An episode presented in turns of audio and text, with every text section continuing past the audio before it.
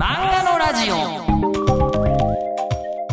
はい、えー連載中の漫画家さんに来ていただくことの凄さは、えー今どうやって作ってるんですかっていう話をストレートに聞けること、えーなんですが今これ書いて死ねよ豊田稔先生は連載中ですであのーネタ帳って今までの漫画家さんにまだ見せてもらってないんじゃないかなそうなんですよ今回実はそういうシーンがあるんですよで命っちゃ命だよねうんでしかもそれがどうやってできるかをお伺いしておりますはいということで豊田稔さん最後第4回スタートですそれこそ手塚先生が誰かに漫画道に出てきたのかなうん。なんかどんなに辛くても自分の書きたいことを書いていればうんやり遂げられるんだみたいなことをうん。うん、そうですね。言ってるシーンありますよね。無理してたら本当潰れちゃいますよね、本当ね。うん。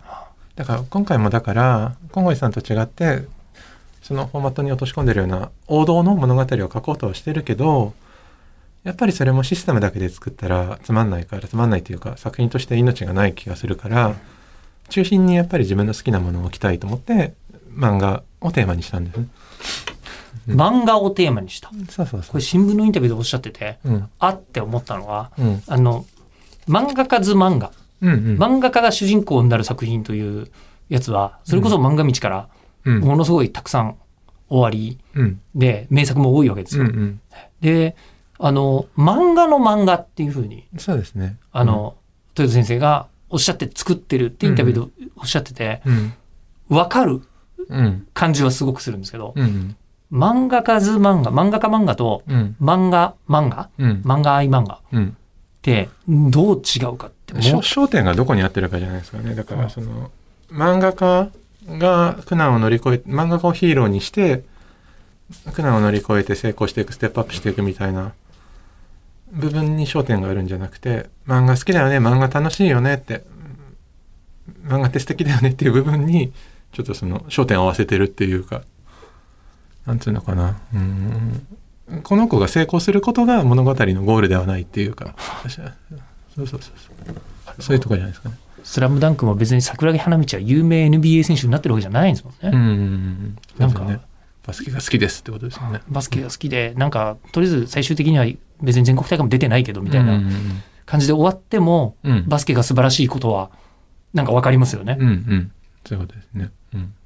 成功するかもしれないし、うん。しなくてもいいしっていうことです。うん。だけど作品はこの後もうん。純粋にこう、書いてて、うん。楽しいっていう気持ちと、うんそれが人に伝わって嬉しいうん。っっていうところを、こう、なんか突き詰めていくことに、うん。うん。今後これ書いて死ねはなる。なるんですかね。あのね、書いててね、こういう構成にしようと思ったんだけど、一巻出して、はい。この一巻の最後が、はい。このちょっと、この最初の4話が若い子たちのキラキラした話で、うん最後の先生の過去の話がちょっとドロッとした話じゃなはいい。ですか。はい。はい。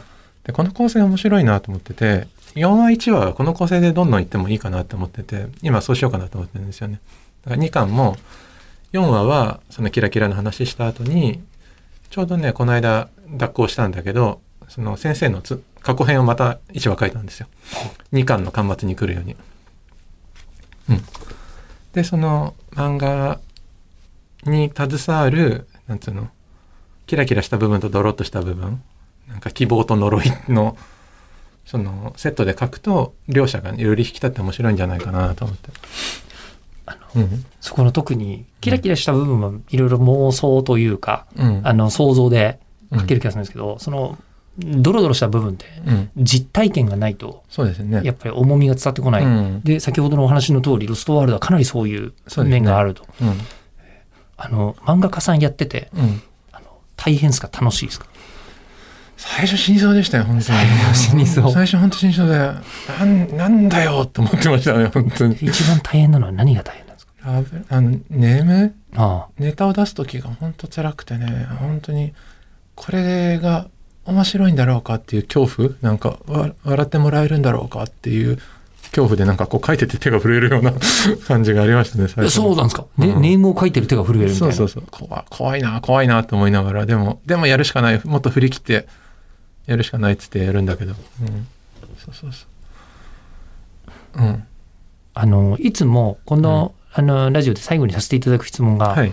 えーと漫画の制作工程っていうのが、うんうんうんあのいろいろあると。はい。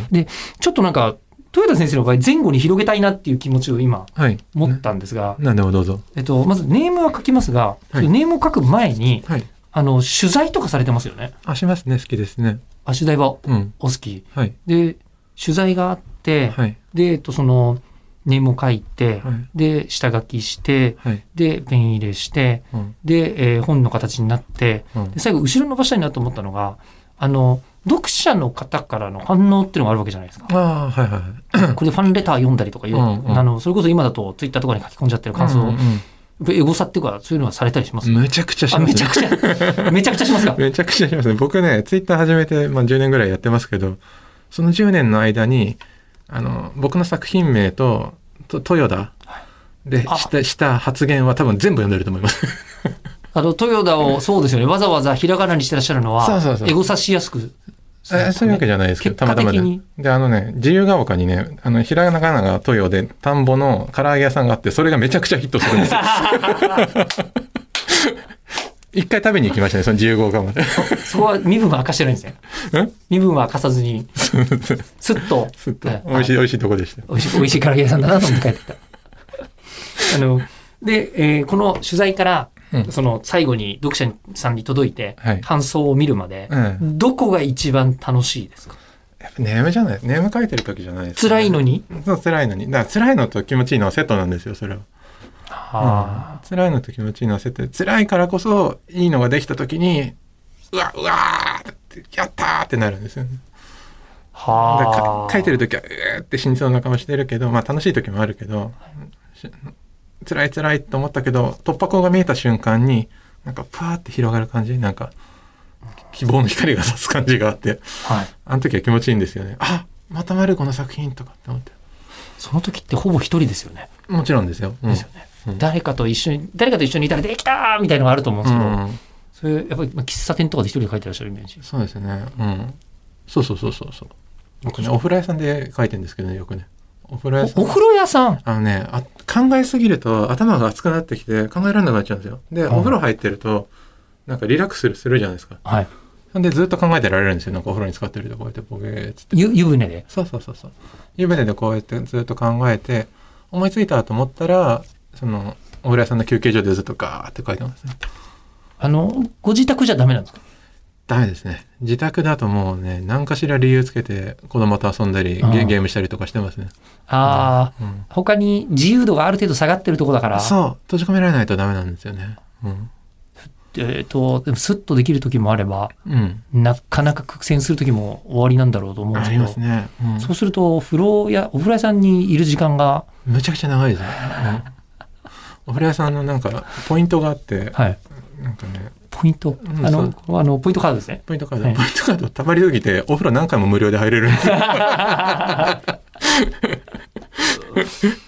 やーでも普通は、あの、仕事してると、うんあの、こう、やっぱりお仕事終わって夕方から、あの、かなお風呂屋さん、まあ、いわゆるスーパー銭湯みたいな感じですよね。うんうんに行くことになると思うんですけど、朝からやってるとこ行きますね。朝からやってると。うん。あのそうすると、うん。もう、あの、常連中の常連ですよね。そうなんですね。覚えてんのかなひょっとしたら。 わかんないけど。いやー、さすが に、またよくいらっしゃる方が来てるなっていう。週、週2、3じゃないですか結構いってる、結構いって る。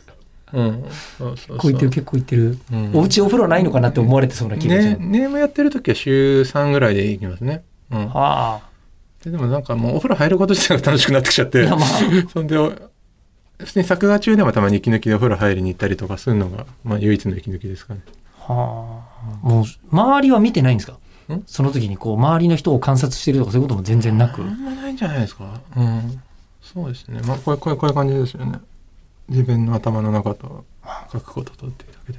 はでも不思議となんか、周りがね、ザーザーしてる方が落ち着いたりするんですよね。不思議ですよね。あ。あれは、あの、僕も自宅で勉強もできなければ仕事もできない人間なので、うん。最近分かったんですけど、あの、集中できるって、うんあの、なんか静かだから集中できるとかじゃなくて、無視するっていう能力が発動してる時なんだなっていう気はしてるんですよね。あーへーあ、面白いですね、その考ええ方ーね自宅でなんかガチャって起こったら、うんあの、もう自分でなんかしなきゃいけないじゃないですか。うん自宅だから。うんでも、あの、喫茶店とかでガチャって何か起きてもそれはまあ自分の関係うんうんないことだしっつって無視できるから、そう集中できんのそうみたいだな自分に関係ない場所だからだはいそうですよねピンポンとか来たら出なきゃいけないしそうそうそうそうか全くそうだ無責任でいられる場所だから集中できるってそうかもしれないです自ね分が管理してないからかなってい面う白いいうふうに最近思ってるんですけど、うんうんまああのでもただ先生の場合はうん僕はお風呂は別に仕事と何の関係もなく、うんあの入ってるんで、うんうんなるべく効率的に、まあ、パッと入っちゃえみたいなうん感じですけど、うんお風呂だとこうやって使ってる瞬間に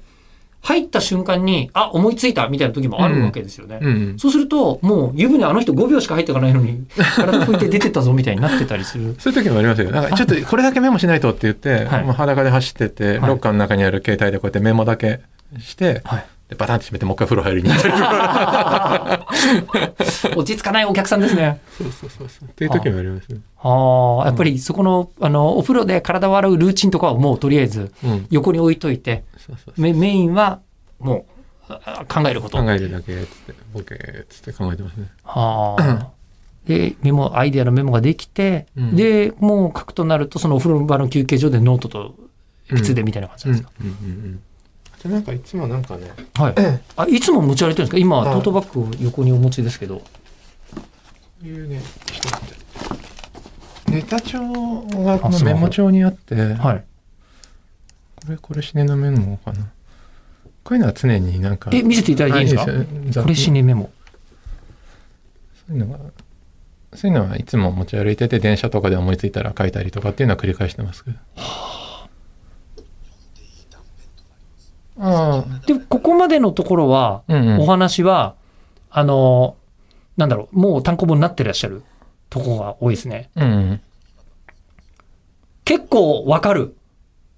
大丈夫ですかねもういいですよ。何でも大いいん丈夫ですか、えー次に、えー書くものに悩む休み、えー書きたいことが見つからないのかとアドバイスする手島、えー何でもいいちょっとしたシーンとかジャンルとか少しでも自分が書きたいと思うことを過剰書きにしてみたらどうですかっていうこれセリフうんうん。ですよね。うんこれセリフが思いついて、そうそうそうそうそのまんま。たまになんかそれね、はい自分で感動して泣く時あるんですよね、電車とかで。これならっていう、 これだっていうのが来た時に、なんかね、泣きながらメモしてる時とかあるんです。文字でメモなんですね。うんそうそうそう文字でそう。いい一ん番ですか一番これが一番最初じゃないですかね、話の種としては。はあ。しかもそれまだ原稿になってないやつ。今のはそうですね。今読んだとこになってないやつ。あれそうだっけうん、今のはなってないやつですね。今ちょうど、今朝、ケントさんに渡した。あ、そうなんですか。 そうなんだ。下の、ずっと下の方だったら、あの、昔のネタがあるんじゃないあ、むしろそういう順番なんですね。そうそうそう。あた一番新しいのが一番上だあ、かならるほど。でもありがとうございます。これちょっとでも、あの、割とネタバレもしたくない気持ちも あり、普通に読者として読みたい気持ちもあるので。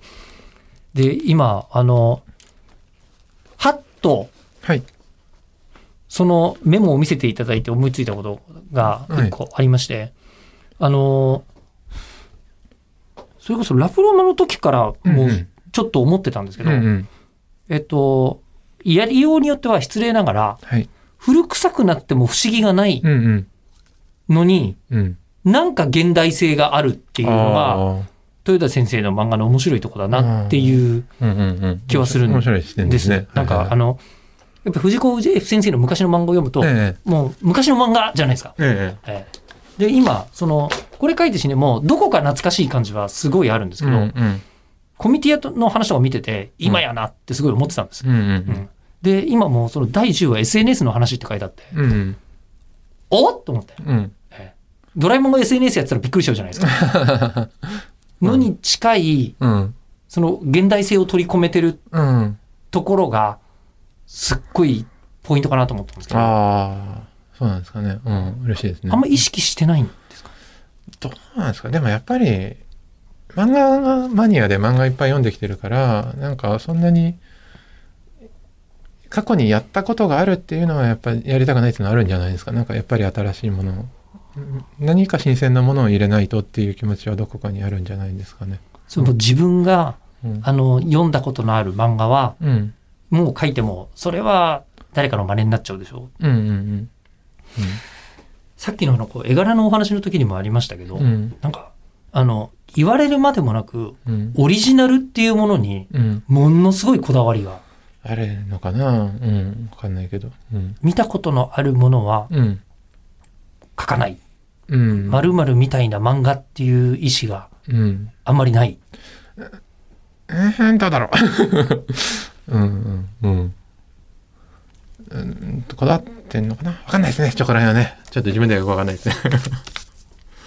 うん。いやあの最近こうあの10代のうん。子に向けてはい。あの本書けみたいなことを、んまあ、あの10代のあの方人に向けてはい本書いてくださいみたいな話をあーあのへえ全然普通文字の本ですけどねええ。あのある編集さんからされてはい。どうも10代から一番されるさあの相談が自分のやりたいことがないとかはいはい。才。能が分かんないみたいなうんうんうん。確かにこれに応えるしかないなと思って、うんいろんな人の話聞いてて、うん。どうも才能ある人ってうん。一番勝負になる才能って自分では当たり前だと思ってることばっかりだなっていううんうんうん少なくとも素人のうちは気づかないというかうん。さっきのこうあのラブロバの時もああ。うんまさか自分がラブコメ書いてると楽しいと思わなかったそうですね。うん。やってみて初めて分かったうんうんで絵も模写をしてなかったって いうのもうんうん。なんか、まさか、ね、するひ、したら、そうならないんじゃないかと思ったっうんうんうん。ていうのと、お話作りに関しても、誰からも習ってないわけですよね。お話作りは、まあそうかもしれないですね。うん。まあでも漫画いっぱい読んでますからね。うん。そういう教科書はいっぱいあると思いますけど。うん。あれでもそこですよね。うん。あの今でも、あの、こう、ユーザーとして、はい。相当漫画読んでらっしゃる。好きですね。はい。ですよね。昔に比べたらだいぶ読まなくなったけど。うん。まあまあ、まだまだ読んでる方だと思います。はい。あの、あその、なんて言うんでしょう。一番読んでた頃っていうのは、その本堂のうん。地下にいた頃なんです よ。あのね、一番読んでたのはね、僕ずっとそのフリーターとかしててお金なくて欲しい漫画買えなかったんだけど、ラブラマの連載したら、なんかお金もらえたから、いくらでも漫画買えるぞってね、調子に乗ってええ、めっちゃ漫画買ってましたね。漫画家になってから。あ、そうなんですか。うん。そうそうそう。だからね、確定申告で分かったんだけど、一番買ってる年は月に5万円漫画買ってましたね。月に5万円だと100冊ぐらいは買っちゃってますよそうそうね。そう毎毎月そんぐらい買ってて、買ってるとピークの時は。はい。そうそうそう。そんな感じだっけとか思ってるけど。 1000冊ぐらいは年に買っちゃってるそうそうそう。そんそんぐらい買ってるんですね。しかもそれぐらい読んでたってことですよね。そうですね。うん。それがだから漫画家になってからはそんぐらい買ってましたね。あの、漫画読むのってある意味編集さんが仕事だったりするとこもあると思うんですけど、うんうんもう編集さんより読んでる可能性が、うん。どうですかね。うん。読んでる人めっちゃ読んでますからね。あ、いらっしゃいますまだまだ読んでらっしゃる方。うん。んもうああいめやっいちゃや読んでる編集さんとかであも編集さんは僕僕より読んでる人はいるんじゃないんですかっていう話です。うん。はい。うんちなみに、これはもう全然よ横の話っちゃ横の話なんですけど、今先が楽しみって言って読んでる漫画って何がありますかえっとね、作りたい女、食べたい女、めっちゃ好きあれ。そうあーあれは本当、今現代に読むべき漫画でしょうと思って。へ読んでますいや、僕、えあの、まあリアルタイムで読んでないです。存在は知ってますけど、単行本も読んだことないですか今んとこ。ダメダメ。マジっすか ダメダメ。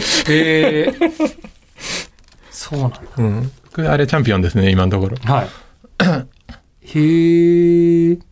そうなんだ。今だと、確かに最近、うん。グルメものが多すぎてグルメもの手が伸びてなグいのかな。ルメものなんだけど、はい。あのね、めっちゃ大食いの体の大きな女の子と、はい。作りたい、ご飯を作りたいけど小食の女の子、はいの二人の話なの。はい。で、その子がめっちゃ食べる女の子のために、どんどん料理作ってあげるんだけど、その二人でね、最初、グルメ漫画として面白いなと思って読んでたら、だんだんなんかね、その二人の間にね、なんかその UI 以上の何かが生まれてくるんですよ。GL ものになってくるんですよ。ガールズラブものになってくるんです。一応、あの、そういえば買うだけ買ってましたね。うん。買うだけ買ってまだ読んでないっていうやつでしたね。で、そのガールズラブの描き方がむちゃくちゃ紳士でね、へえ。すごいかっこいいですよ。ちょっと、ちょっと読んで、すぐ、うんすぐ読みます。うん。はあ、もうでも本当に、あの、なんか、誰がすごいっていうんじゃなくて、うん作家さんこの人に全てをっていうんではなく、うん。もうフラットにこうちょっと気になる漫画があったら、うん手に取ってみてすぐ読んでみるそうですね。それはなんか仕事のためみたいな気持ちはそんなにあるわけじゃないそうですね。うん。どっちかって言ったら好きで読んでるって方が多いのかな。うん。まあでももうくっついちゃってるからわかんないですね。わかんない仕事にもなるだろうとも思って読んでるとこもありますよ。うん。どうなんですかねあんまり想像もしちゃいけないことかもしれませんが、うん。漫画家さんもしやってらっしゃらない、うん今後そうだったとしてもうん漫画は読み続ける読むんじゃないですかこんだけ読んでたんだから。うん、もう止まらない止まらないかもしれないですね。うん。やっぱりあの松本零士さんに話を聞いた時にうん。松本零士さんはあのもし生まれ変わっても漫画家がいいと、うん。うん、あえなぜならあのこんな漫画家みたいに面白いやつらは他にいないからだっあておっしゃっていー。面白いてですね。うん。その通りな感じは松本零士さんはするなとうん思ってたんですけど、うん。うん。あの、あんまり漫画家であるということよりも、うん。本当に漫画が好きなんですね。まあまあそうなるんですかね。うん。うん。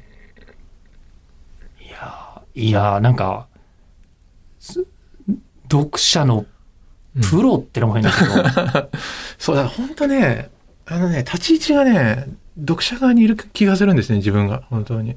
悔しいって思います面白い漫画読んだ時。ああ、あるのはありますよ。ああ、るかな。悔しい。うん。よりは面白い、うん。面白いそう漫だ画ね読めてラッキー。うんあんまない方だと思う、そういうの。なくはないと思うけど、あんまそんな嫉妬で、クソがーっていうのはあんまないかもしれないですね。うん。それよりは、この漫画面白いよっていうそう、ふうに。面い。白いな、これ、ちょっと読んでとかっていうふうになるかもしれない。うん。へー。そうですね。だからね、そんな、だから、その、争ってる気もしないっていうか、そんな、そういう気持ちも良くないと思うんだけど、お金もらってやってる以上ね。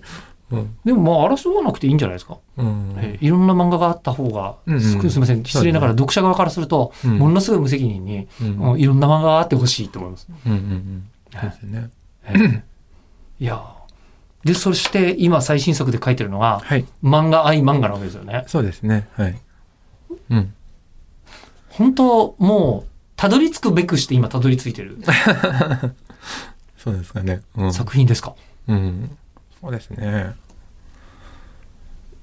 なんかまあ割とす素直に自分の気持ちに素直に書いてるところあるかもしれないですね。うん、じゃあ、ストーリーが最後までできてるとかそういうのではなく、ぼんやりとはありますけどねここまで行こうかなっていうのはなんとなく考えてるけど、うん、まさに演劇法と機能法みたいなのが出てきてますけそうど、決でめてから書いてるのか書きながら考えてるのかって、ね、言うとまだどっちか、中間ですねあある程度のゴールはあるけれども明確にはあえてしていないっていう感じですねその話もねしたいんですよねだから影響的な方ってどっちが絶対優れてるって絶対に言えないと思うから、うん最初の話ではえっ、と演疫法でやってまとまらなかった休みが機能法で書いてまとまるようになってめでたしで機能法の方がいいですよみたいな話になってるけどそんな単純な話じゃないからこれもまたいつか書くと思います逆に終わるんですかそういうわかんない漫画についての、あの、その延々延々と言える話じゃないですか。うんうんうん読む側としても、もう言いたいことはいっぱいあるでしょうし、うん書く側としてももっといっぱい言いたいことあるでしょうし、そうですね。うん。それはもうね、げ月産様の、あの、紫三寸で、 どこまで書かせていただけるかっていう感じですね。豊田先生側としては、はいネタに尽きることはおそらく。どうなんですかね。うん。まあまあ。うーん。いや、でもあんま言うのやめておきまし ょう。ななんかんでとか今言おうと思ったけど。うん。そう大長編ないですよね。そうですね。ねあんまないですね。最大で、もうゴージさん7巻ですかそうですね。七巻が最大じゃないですか、今のところ。竹内も七巻だそうですね。竹内が今七巻。これは、うん。なんかこだわりはあるんですかあのね、単純にお金の問題ですね、これは。売れ、売れ行きの問題ですよ。あーそうそうそうそう。あー、10何巻まで行っちゃうと、そうそうそう。そのもう一回そこまで、ね、うんついてきてくれる人がうんうん相当数いないとそうそうそうそうそう。ですよね。でも。でもね、そのね、10巻で終わる漫画が僕夢だから、あの寄生獣憧れがあって、10, 10巻で終わってる漫画って美しいなと思ってるんですよ。なるほど。そうそうそうはい。ちょうど読みやすいじゃないですか、10巻ぐらいだと。はい読み切りで。うん。満足感もありますし。そうそうそうそうそう。そんくらい目指したいですね。おーいや、いろいろ、あの、また思うところはあるのですが、 なんか、こんなに確かに同じような漫画を続いて書いてらっしゃることがない作家さんもいないんだなっていうのうが、ん。今日めちゃめちゃ実感できました。ありがとうございほんとそれにそれこそ連載中なのにわざわざお越しいただいてます。いいまや、したとんいでもないです。お話ししていたかったんで嬉しいです。やありがとうございましたあありがとうございまりがす。とうございましたあ今りが日とうはございました。豊田稔先生でございましたなんかねあの本当に好きなんだなと思います漫画が。